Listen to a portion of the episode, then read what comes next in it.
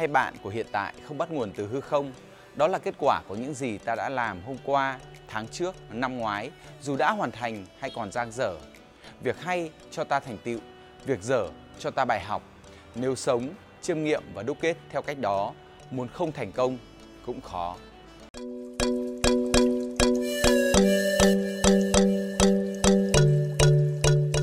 Bạn có còn nhớ tôi có 10 mục tiêu cho năm 2021 được đặt theo đội hình bóng đá 343 chứ?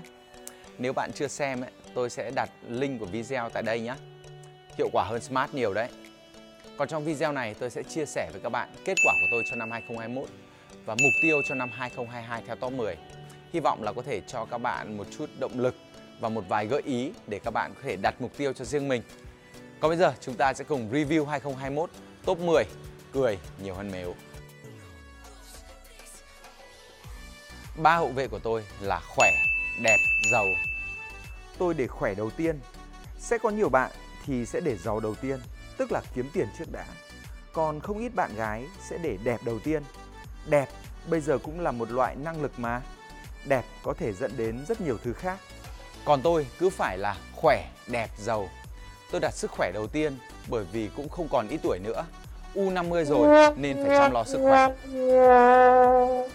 Kết quả trên biểu đồ này chưa phải là lý tưởng, nhưng tôi cho một mặt cười vì đây là năm đầu tiên tôi chủ động với sức khỏe của mình. Những lần ốm ở đây hầu hết là đau đầu do vận động và tôi đã có cách để vừa đau vừa làm việc và không ảnh hưởng đến những thứ khác. Mặt cười thứ hai là đẹp. Bạn có thấy tôi viết hoa không? Tôi cho rằng không ai không thích mình đẹp, chỉ có điều có dám hành động hay không thôi. Năm 2021, tôi đã thành công trong việc giảm 4 kg. Con số thì không nhiều nhưng là giảm bền vững, tức là cân nặng không còn tăng giảm không kiểm soát như trước nữa. Mỗi sáng, nhìn cái bụng phẳng dần khi mặc lên người những bộ quần áo vừa vặn là một cảm giác rất thành tựu. Lâu lâu có ai đó comment giảm cân hả anh?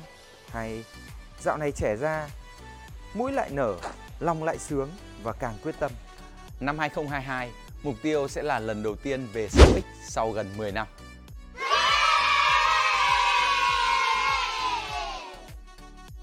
Mặt cười thứ ba là giàu. Tôi không nặng nề vụ này nhưng tôi đồng ý với câu Sinh ra trong nghèo khó không phải là lỗi của bạn, nhưng chết đi trong nghèo khó đó là lỗi của bạn. Đến giờ tôi vẫn là người vô sản nhưng vì mục tiêu của tôi không phải là vật chất nên đời vẫn vui. Tôi cảm thấy đủ với những gì tôi đang có, kể cả thu nhập và cách sống, những thú vui. Cũng may là vợ tôi không gây áp lực đối với tôi, một kẻ mộng mơ về vấn đề này. Nhưng dần dần thì tôi cũng nhận ra và dần thay đổi. Trước đây, lối sống của tôi là theo kiểu phá sản, tức là chi nhiều hơn thu. Năm vừa qua, vụ tiền bạc đã tốt hơn một chút là thu nhiều hơn chi và đã có một chút tích lũy. Năm 22 này, tôi sẽ bắt đầu đầu tư. Tôi đang học để bắt đầu. Xem cách xử lý ba mục tiêu đầu tiên, bạn đã nảy ra ý tưởng gì chưa? Nếu vẫn chưa có thì mời bạn xem thử cách đặt mục tiêu và đạt được bằng phương pháp SH. Bây giờ chúng ta sẽ cùng đến với 4 mục tiêu tiếp theo của tôi trong năm 2021 với dàn tiền vệ 4 người gồm Thể Công, Hòa Phát, Nam Định và Hoàng Anh Du Lai.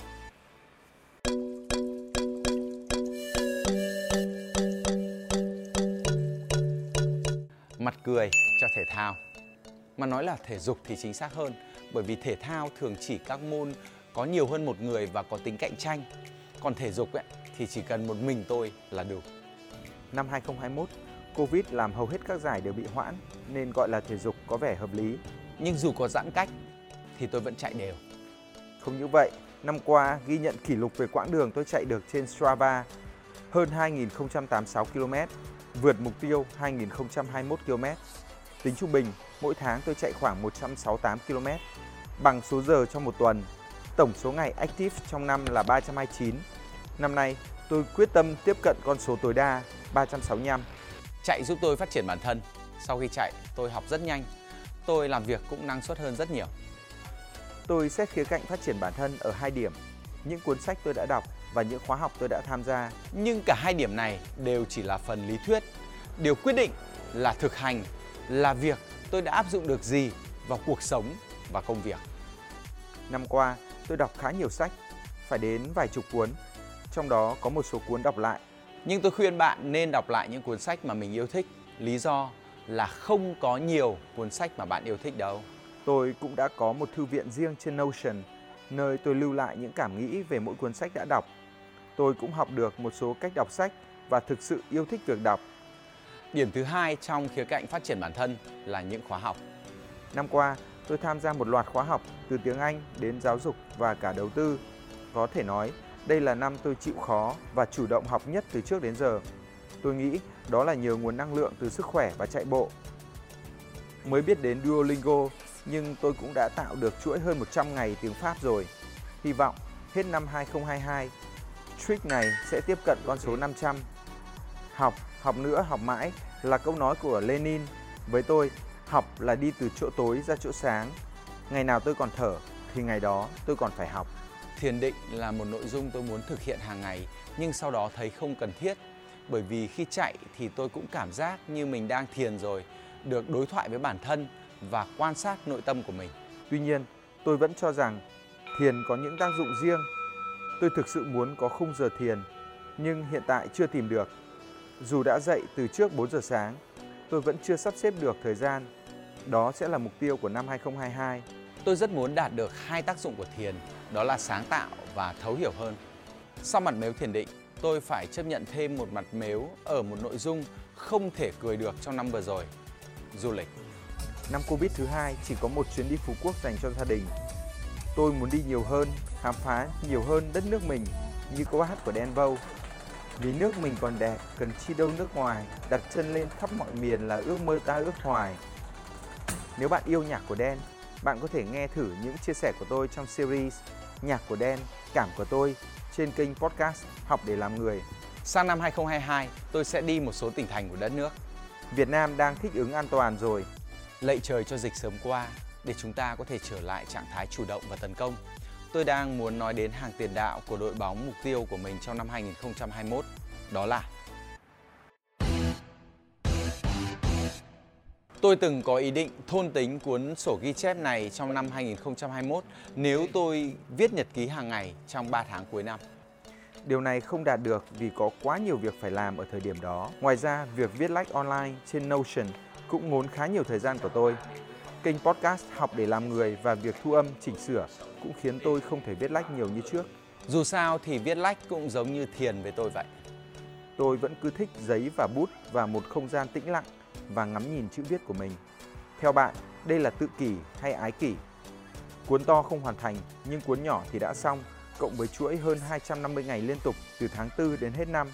Vậy nên, viết nhận được một mặt cười. Tiền đạo thứ hai là căng thẳng. Phải nói chính xác là quản lý căng thẳng hoặc có thể dùng một động từ ngắn gọn là lo. Cuộc sống thì ai cũng phải lo nghĩ, nhưng khi lo nghĩ đến mức độ căng thẳng thì nguy hiểm rồi. Stress là từ tiếng Anh đã được sử dụng như tiếng Việt. Trong xã hội hiện đại, stress ngày càng tăng và đã trở thành một phần của cuộc sống. Mỗi năm, có hàng chục nghìn người trên thế giới tự tử vì trầm cảm. Tôi cũng đã từng nghĩ đến điều đó không ít lần, nhưng điều tốt là tôi đã dần học được cách quản lý căng thẳng. Có lẽ là nhờ Runner's High hay các hormone hạnh phúc, serotonin được tạo ra khi chạy bộ mỗi ngày nên tôi có một năm ít căng thẳng hơn. Khoa học đã chứng minh chạy bộ là liều thuốc an thần cho con người. Video này có vẻ xoay quanh hoạt động chạy bộ thì phải. Mục tiêu cuối cùng là cống hiến, nhưng nói cống hiến cho hoa mỹ chứ đơn giản là làm. Tôi nghĩ mình làm gì thì làm, phải có một kết quả gì đó, một giá trị gì đó đối với mọi người, đối với xã hội thì mình mới có động lực mà làm tiếp. Năm vừa rồi, điều tôi mãn nguyện là ngôi trường dạ hợp đã nhận được sự ghi nhận của các bậc phụ huynh kỹ tính ở Hòa Bình thông qua những con số tăng trưởng cũng như những chia sẻ của phụ huynh học sinh. Công hiến với tôi còn có nghĩa là làm từ thiện và tri ân những người đã giúp đỡ mình. Năm vừa rồi, tôi đã có tháng tri ân đầu tiên. Tôi sẽ biến nó thành truyền thống cho tháng 11 hàng năm, tháng để bày tỏ sự biết ơn. Nhưng một tháng tri ân mỗi năm với tôi vẫn chưa đủ. Tôi muốn duy trì thái độ biết ơn hàng ngày, hàng giờ và trong từng phút giây. Vì mình vẫn đang được sống khỏe mạnh và được làm những điều mình muốn một cách tự do như kênh YouTube này chẳng hạn. Ở phần trên tôi đã bày tỏ sự đồng tình với câu nói sinh ra và chết đi trong nghèo khó, nhưng tôi cũng không định chết đi trong giàu có. Bởi vì như vua thép Andrew Carnegie từng nói, cái chết trong sự giàu có là một cái chết đáng hổ thẹn. Tôi quyết tâm làm giàu cũng chính là để cho đi.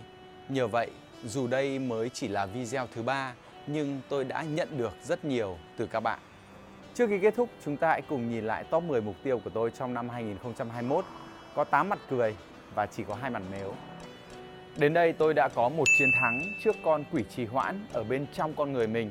Tôi đã trì hoãn video này từ tháng trước. Có thể bạn cũng đang bị con quỷ trì hoãn ám mà không biết. Nếu bạn chưa tổng kết năm ngoái, làm đi. Nếu bạn chưa có mục tiêu cho năm 2022, SH đi, một con số cũng được. Sau đây sẽ là top 10 mục tiêu của tôi cho năm 2022.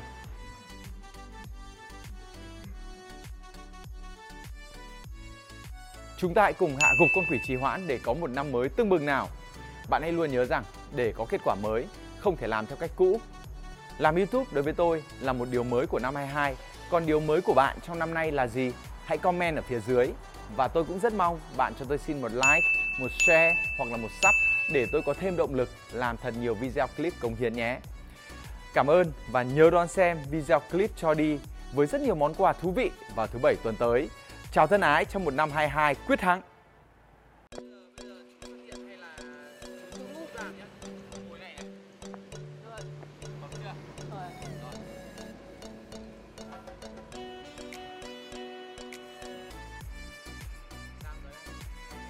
cháu đang định là là lúc chú lên thì nó zoom chú nhưng mà lúc chú như này thì cháu lại zoom à cháu lại về nét bên kia. Lại.